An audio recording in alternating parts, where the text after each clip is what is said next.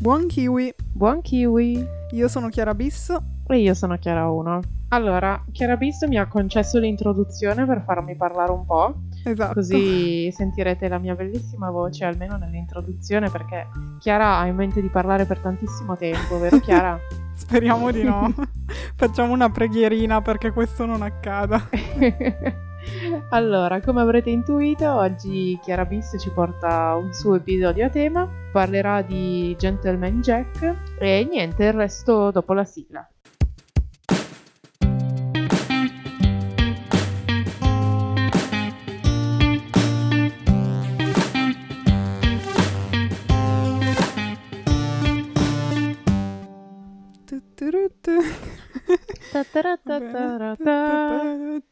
Ok, allora dici un po' Chiara, adesso Allora. che siamo tornati dopo la nostra bellissima sigla. Quindi posso iniziare il monopolio dell'episodio. Assolutamente no. Qua in- inizia lo zittire di Chiara 1 e il E inizia Bis. parlare di Chiara Bis. Esatto.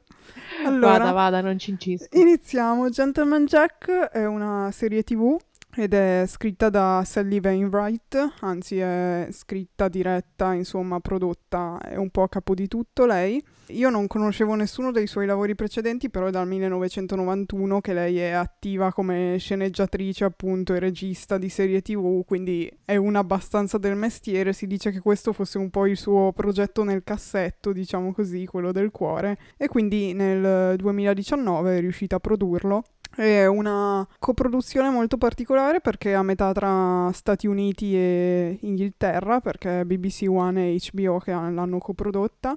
E infatti è uscita in contemporanea sia appunto nel Regno Unito che in America, mi ricordo ancora i tempi nel 2019 quando la seguivo puntata Bei per puntata, come si stava bene nel 2019 e praticamente una cosa, ecco qua iniziamo con le mie curiosità su cui non mi sono documentata, ma che so così a caso.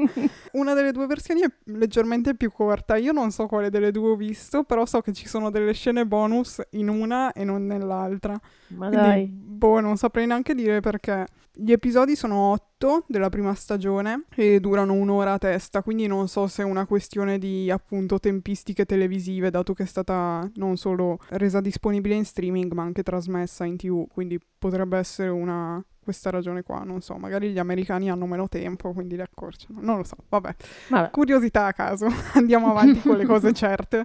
vai. Appunto, la prima stagione è già uscita da un po' perché è uscita nel 2019, però è arrivata in Italia solo adesso nel 2021, a maggio, quindi o aprile comunque da pochissimo, ed è disponibile su Now TV e Sky Go, credo, perché è stata trasmessa sulla F, boh, non so, tu Chiara conosci la F come canale? No, no, Vabbè, mai mm, sentito. Non credo che l'abbia vista molta gente, immagino, però dopo questo mio episodio sono fiduciosa. Tra l'altro sottolineiamo il titolo brutto che le hanno dato in italiano, ovvero Nessuno mi ha mai detto no, Ma cosa? Ma cosa c'entra? che tra l'altro non ha neanche senso perché è esattamente il contrario, però vabbè, non Vabbè. importa, noi lo accettiamo così e viva i titoli italiani. Esatto. Vorrei ricordarmi come l'ho scoperta, ma non me lo ricordo, probabilmente su Twitter come tutte le cose che scopro io. Uh, bella questa immagine, guardiamo la serie. Wow, che bello. Non lo so, esatto.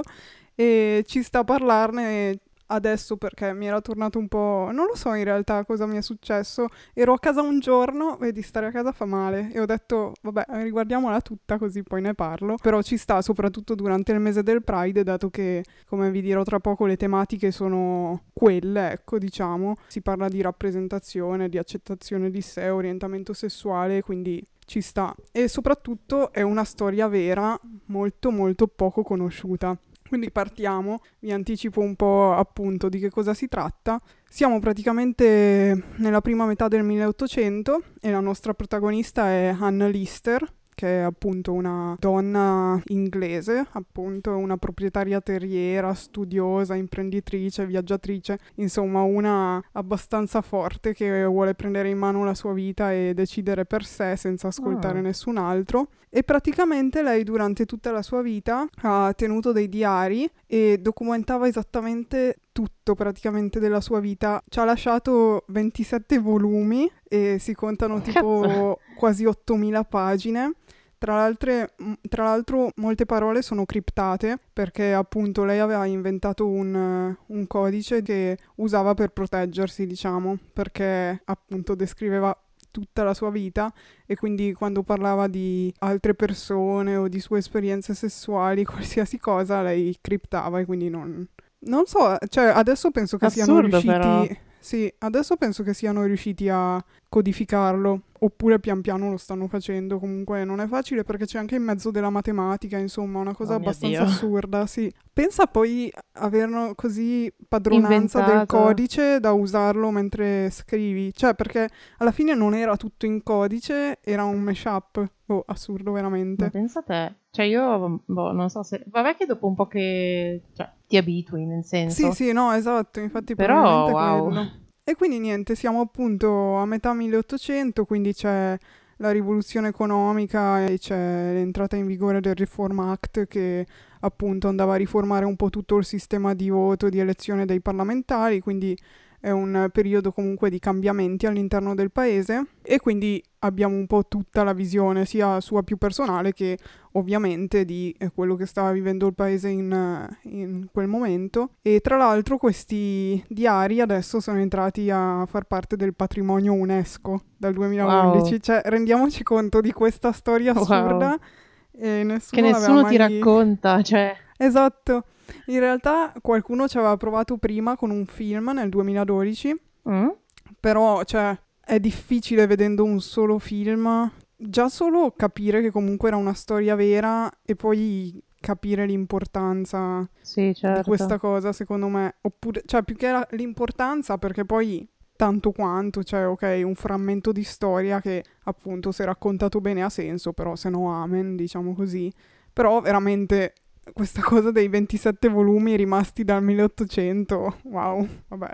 C'è gente che probabilmente ci ha lavorato tutta la vita su questi volumi per appunto tradurli, trascriverli. Ma sì, infatti, cioè, incredibile. cappello, complimenti. Sì. Ovviamente la serie non è che ci racconta tutti e 27 i diari, si, si focalizza su un momento in particolare della vita di Anna Lister. Siamo appunto nel 1832 e lei praticamente torna ad Halifax, che è il suo piccolo paesino, in particolare Shibden Hall è la sua tenuta della sua famiglia, la residenza, diciamo così, e appunto essendo proprietari terrieri lei si occupa quindi anzi in generale la sua famiglia ha degli affittuari, quindi lascia il terreno ad altri che hanno le loro casette e ci coltivano come era effettivamente un tempo. Poi appunto in quel periodo lì iniziavano a fruttare molto le miniere, quindi si parla anche di questo nella serie, ma soprattutto il focus è ovviamente anche la vita sentimentale di Anna Lister. Certo. Lei praticamente, come ho detto prima, era una grande viaggiatrice e fa ritorno a, ad Hastings praticamente col cuore infranto, dopo l'ennesima delusione amorosa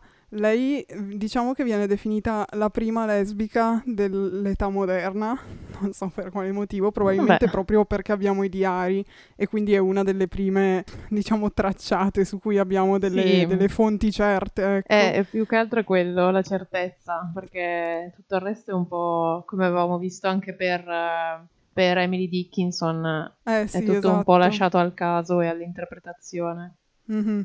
No, lei invece era proprio certa appunto di provare attrazione solo verso le donne e e quindi appunto niente, dopo essere rimasta delusa da una relazione con una donna che poi ovviamente finivano tutte per sposarsi con un uomo perché a quel tempo l'unico scopo praticamente della donna era quello, figliare, sposarsi e niente, aspettare la morte del marito e poi rimanere vedova, fine.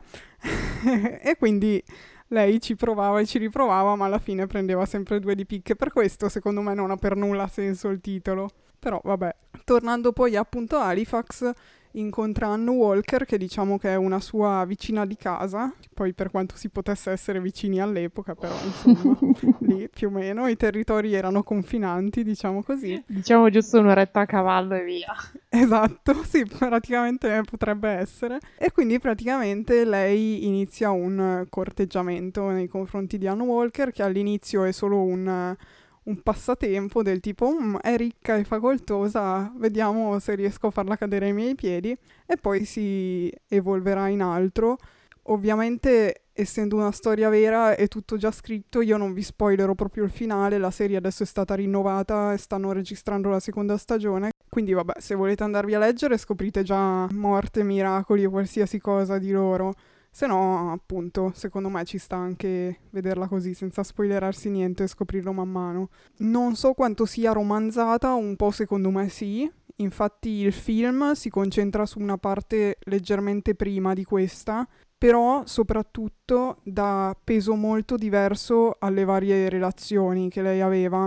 E appunto fa sentire molto più pesante la relazione precedente, da cui poi lei appunto ne è Mhm. uscita col cuore infranto, e molto meno invece quella con Anne Walker, che appunto è quella che invece poi su cui si focalizza la serie. Quindi, boh, lì rimane sempre un po' il dubbio, però bisognerebbe andare a leggersi i diari per capire forse. Certo. Però mm, io mi fido della serie, diciamo, anche perché il film, cioè io l'ho guardato per par- parlarne qui e per non riguardarmi per l'ennesima volta la serie, però non è che sia niente di che, è abbastanza da Don Matteo, ecco, come produzione. Quindi tu consigli più la serie che il film? Sì, sì, sì, vuole- assolutamente, non c'è Ok. paragone. Sì, sì, sì. No, ma il film, cioè, è proprio una roba super sconosciuta, eh, Mm. che è una mini produzione inglese che non so neanche se si trova in italiano.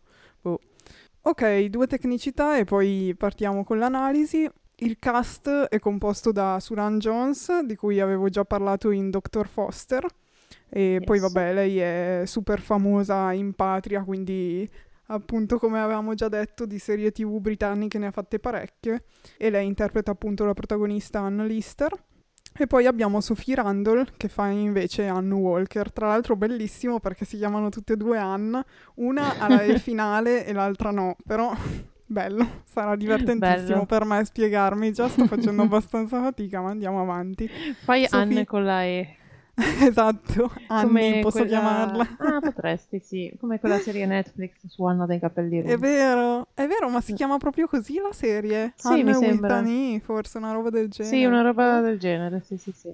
E vabbè, Sophie Randall invece è più conosciuta per eh, Peaky Blinders. Cito per ultima Gemma Whelan, che anche lei si sta affermando come attrice. Ha partecipato al Trono di Spade, The End of the Fucking World, Killing Eve. Non l'ho mai vista personalmente in un eh, ruolo da protagonista, però secondo me arriverà presto, comunque è un'attrice molto promettente e lei interpreta la sorella di Anne Lister. Ok, ci siamo, qua vi ho dato la panoramica generale. Perché ve ne parlo? Perché mi è piaciuta molto, ovviamente, ve la consiglio e secondo me il segreto è che è strutturata veramente bene, ti fa appassionare pian piano. Ovviamente alla fine la percezione è un po' che sia un film di otto ore, ma come Sì. ormai siamo abituati perché ok c'è lo scandire in episodi, però non è che ci sia veramente un motivo per far finire un episodio e iniziare quello dopo. Ci sta, però anche se guardata tutta di seguito non cambia niente. Ovviamente la trama è quella, non c'è diciamo una ciclicità o un autoconclusivo, ecco, quindi alla fine è un po' come guardarsi un lunghissimo film. Secondo me quello che veramente fa la differenza è la scrittura dei personaggi.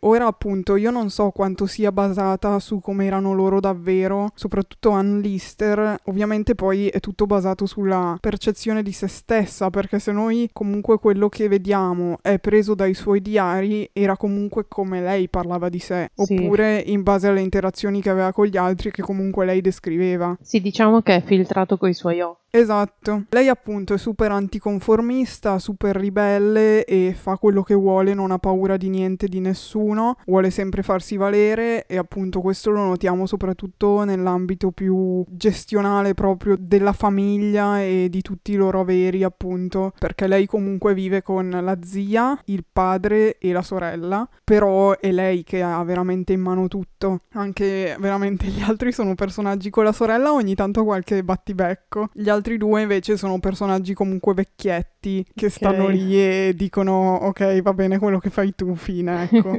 Da quel punto di vista non abbiamo una vera Sì, un opposizione grande- dalla parte della famiglia. Infatti una cosa molto particolare è che la famiglia alla fine l'accetta. Mm. Lo sa perfettamente che lei frequenta altre donne, anche perché poi per lei è sempre importante ufficializzare la cosa, capito? Cioè, Ok. non basta la frequentazione, lei alla fine vuole avere tipo un matrimonio, Ah. vuole la convivenza, vuole una vera relazione con una donna ed è per questo che alla fine prende sempre due di picche. Sì. Perché gli altri le dicono no, guarda, io mi devo sposare oppure mi vergogno di farmi vedere con te, però mi sposo ma possiamo continuare a vederci, ma lei non vuole così. Quindi Oh. fa anche strano perché è un personaggio veramente forte e autosufficiente, autonomo, appunto super emancipata, ma allo stesso tempo c'è proprio veramente questa necessità di avere un legame stabile con una donna e di accasarsi da un certo punto di vista. Quindi questo sembra coerente perché è con una donna, quindi fa comunque sembrare il personaggio non molto avanti, però alla fine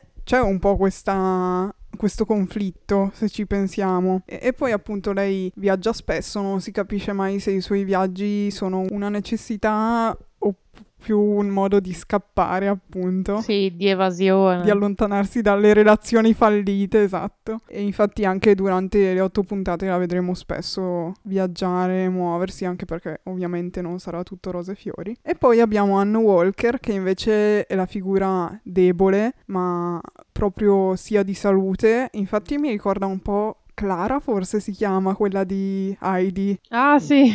Si chiamava Clara? Non mi Sì, ricordo. una roba de- Sì, sì, Clara. Eh, vabbè, ehm, non è sulla sedia a rotelle, lei però comunque è proprio raffigurato, rappresentato come un personaggio molto fragile e infatti anche l'attrice Sophie Randall è bravissima, lei è già comunque una biondina, pallidina, abbastanza mingherlina, no? Però Mm? veramente esaltata questa cosa nella serie tv secondo me lo interpreta benissimo. E poi anche come personalità ovviamente più fragile, la vedremo avere delle crisi appunto sull'accettazione di se stessa e soprattutto su quanto il parere degli altri, il giudizio altrui abbia un potere su di lei, no? Sì. e quindi la, la metta un po' in gabbia, ecco. Lei è anche super ricca di famiglia, anzi molto più ricca di Ann Lister, credo, ma infatti l'avevo detto che all'inizio partiva Sì. un po' come un gioco alla conquista del patrimonio.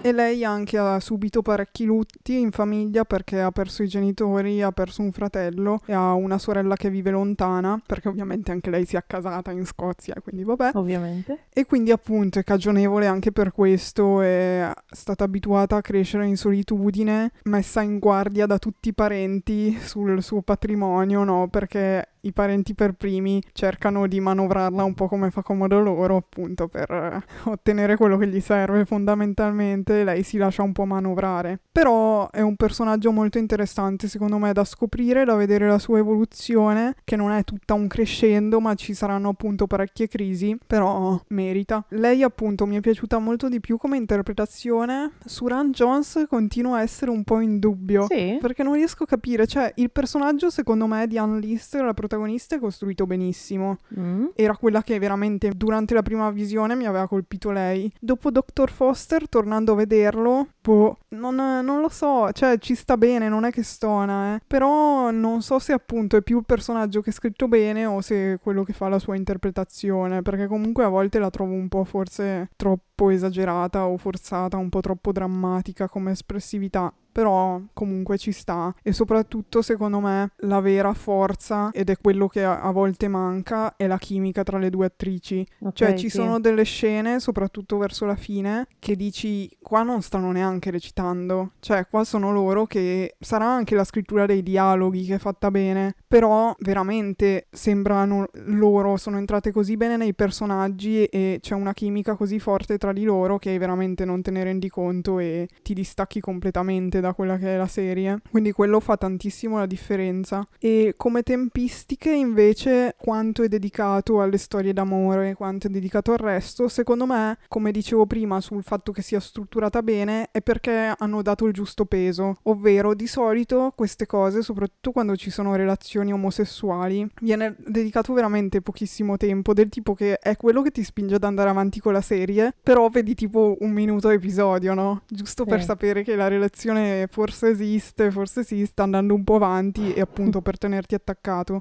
Qua invece, essendo comunque la loro storia, la storia di Anna Lister, ma che alla fine è la loro, il centro è bilanciato bene, nel senso che ovviamente essendo un'ora di episodio non è tutto su di loro, anche perché consideriamo che nel primo episodio loro si conoscono, quindi ci sarà 5 minuti di presentazioni. Però poi andando avanti abbiamo episodi che sono molto più dedicati allo svilupparsi del loro legame, della loro relazione e quello che è, e altri invece appunto li vedranno più distanti e ovviamente sulla vita dei singoli ci concentriamo leggermente di più su quella di Ann Lister, anche perché appunto è molto più attiva come personaggio, però se devo fare una percentuale secondo me è un 50 e 50 o 60 e 40 al massimo tra lo spazio dedicato alla loro relazione e lo spazio dedicato a tutto il resto. Quindi secondo me è giusto, è quello che fa funzionare la serie perché ti fa appunto tenere attaccato e ti fa venire voglia di andare avanti per vedere come si evolve, però anche tutto il resto in realtà è molto interessante. La seconda volta che l'ho vista, che comunque sapevo già tutto, mi ha presa molto di più anche tutto il resto perché appunto si tratta di trattare per l'inizio dello scavo di una miniera con la concorrenza, quindi contrattare con uomini forti di potere nel senso proprio nella cittadina, ecco. Per di più ci sono anche appunto altre storielle che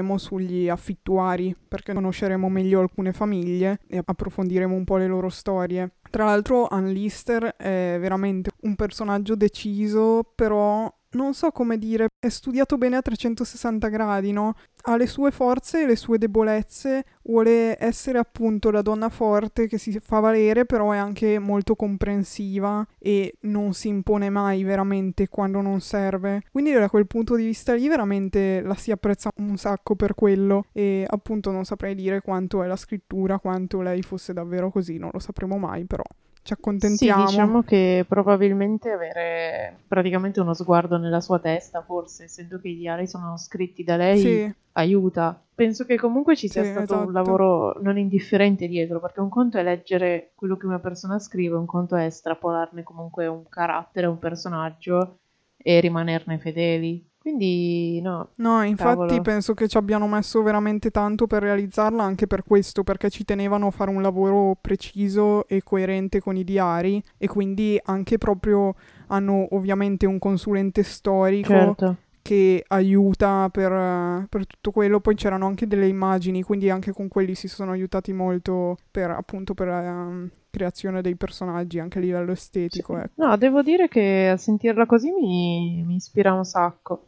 L'unica cosa che oh, mi fa chiedere a te se appunto è un dubbio che ha senso mm. di esistere o no è il fatto che, come dicevi anche tu, essenzialmente non ci sia una vera forza oppositrice a, a lei e al suo fatto di essere così aperta, così appunto spontanea in famiglia. Eh no, esatto, brava, infatti era una roba che volevo approfondire. Alla fine non è che c'è una vera forza che si impone, però cioè, sono i giudizi di tutti gli altri che ovviamente sono sfavorevoli, ecco, e sono contro, però è più il, quel parlottare, quel famoso la gente sì. parla, no?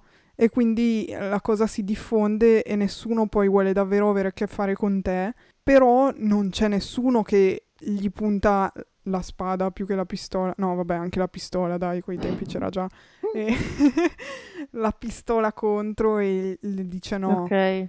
E quindi Anzi, secondo me è più interessante da quel punto di vista lì, perché forse può anche essere più facilmente attualizzato. Alla fine è un problema che c'è ancora anche adesso, del fatto che hai paura più per l'immagine che trasmetti di te e c'è un monologo molto bello di Anna Lister che fa a Ann Walker su questa cosa che essenzialmente dice io lo so perché nessuno mi accetterà mai veramente perché io sono decisa e sono così, però alla fine chi è che mi vuole davvero stare vicino? E quindi lei è molto sicura di se stessa, però la sua fragilità è data che poi chi è che veramente l'accetta certo. così ed è disposto a farsi vedere al suo fianco, che capito? cosa triste. Cioè, sì, questo sì, sì, no, è... boh, ti fa capire che alla fine non conta tanto quello che vuoi fare tu, ma devi comunque essere quantomeno supportato da una persona, perché sì. che tristezza. Cioè, no, è bello perché appunto può essere tranquillamente attualizzato ed eravamo nel 1800 purtroppo, però è così. Per dire ancora una piccola curiosità, senza poi spoilerare troppo sul suo personaggio, che appunto è così forte ma allo stesso tempo romantico, che lei, dopo l'ultima delusione d'amore, decide di vestirsi sempre di nero. Ah. Quindi ovviamente è vestita in modo un po' mascolino, nel senso che ha la tuba, il bastone, però ah, non la vediamo mai in pantaloni. Non, non so, non esistevano i pantaloni per le donne ancora a quel tempo, evidentemente. Era troppo, non esageriamo. Però sempre vestita di nero, appunto, così. E... A lutto praticamente. Sì, esatto, esatto. E ci sono anche delle parentesi comunque molto divertenti, perché comunque non è una serie esageratamente straziante eh, a livello emotivo, cioè ci sono dei momenti difficili come appunto raccontavamo adesso, però non è troppo comunque secondo me, ho visto delle cose che sono molto peggio da quel punto di vista. Ci crediamo, Chiara. esatto, probabilmente alcune le avrò anche già raccontate. Però... Almeno qui per ora non muore nessuno, dai. No, vabbè, il brutto è che sai già quando muoiono questi personaggi perché ah, c'è la vabbè, storia, sì. però nella, nella prima stagione no, dai. Maledetta Posso- storia. Già, esatto. Tu le tue date, i tuoi avvenimenti. Maledetti diari che arrivano fino alla fine, mannaggia. no, ascolta una cosa. Vai. Domanda infamissima. Dickinson o Gentleman Jack? Quindi Eh, sai che era un parallelo che un po' volevo fare perché effettivamente 1800, relazioni tra donne, anche se qua è nettamente più definita rispetto a Dickinson, e anche un'altra età perché ecco, questo non l'ho detto, Anna Lister durante la serie ha una quarantina d'anni, mentre Anne Mm. Walker è- ha 12 anni in meno direi, quindi ne ha 28-29, ecco, più o meno così, giusto per dare Ok. un'idea dell'età. Quindi comunque siamo sicuramente più mature, ecco, come personaggi rispetto a Dickinson. Io onestamente forse alla fine sceglierei questa. Perché, Mm. cioè, ti giuro, questa crea veramente dipendenza. Io l'ho iniziata, tu testimone, quel giorno famoso che Sì. ero in vacanza, che ho detto, vabbè, oggi me ne sto nel letto e mi guardo la serie. Ne guardo mezz'ora e dico, no, vabbè, l'ho già vista, non mi interessa più. Alla fine sono andata avanti e arrivi alla fine che vuoi rivederla perché è un- così un crescendo emotivo della loro relazione che arrivi alla fine e dici wow, è stato bello, rifacciamo tutto il viaggio, no? e quindi no, alla fine mi sa che vince Gentleman Jack, anche se Dickinson dai. per alcune cose è sicuramente più innovativa e più giovane da ogni punto di vista, Sì. secondo me Dickinson. Però, mm, no, se devo scegliere forse... Ma perché appunto un altro tipo di serie, queste sono episodi da un'ora, Dickinson era massimo mezz'oretta, è Già. più leggero comunque. no, è vero. E quindi sì, direi Gentleman Jack. Vabbè, dai, ci sta. Sono, sono piacevolmente sorpresa da questa Sì. scelta finale. No, no, anche abbastanza convinta. Anche dal punto di vista della rappresentazione, nulla da dire, cioè nel senso proprio l'estetica della serie, perché comunque è stata girata proprio lì. Infatti è stata inclusa anche Shipden Hall, quella originale nella serie. Mm? e, e quindi da quel punto di vista anche sono stati super eh, coerenti, attinenti alla realtà.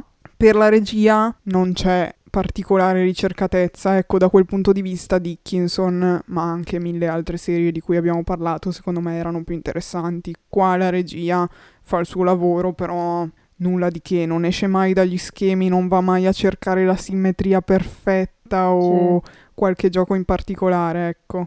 Basta, e poi c'è la canzone dei titoli di coda che si chiama proprio Gentleman Jack, è stata scritta prima della serie ed ha avuto super successo, non l'ho capita questa cosa, però del gruppo folk Hooli e Tido. Boh, non lo so questa cosa, però ha fatto super clamore questa sigla.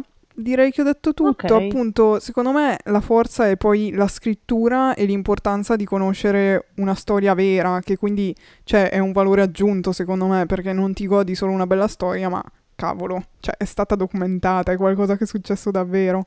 E io non vi ho fatto lo spoiler più grande, che in realtà, vabbè, lo faccio qua alla fine. Se vuoi, sì. Dai, cioè lo faccio alla fine così gli altri possono già staccare, intanto appunto ve l'ho detto, consigliata. Ci sentiamo poi su KiwiPod e ora spoiler finale, che in realtà Vai. è spoiler, cioè personalmente che ritengo qualsiasi cosa spoiler è spoiler. In realtà poi penso che la serie sia proprio venduta così, ovvero che è il primo matrimonio omosessuale registrato, cioè tra due donne.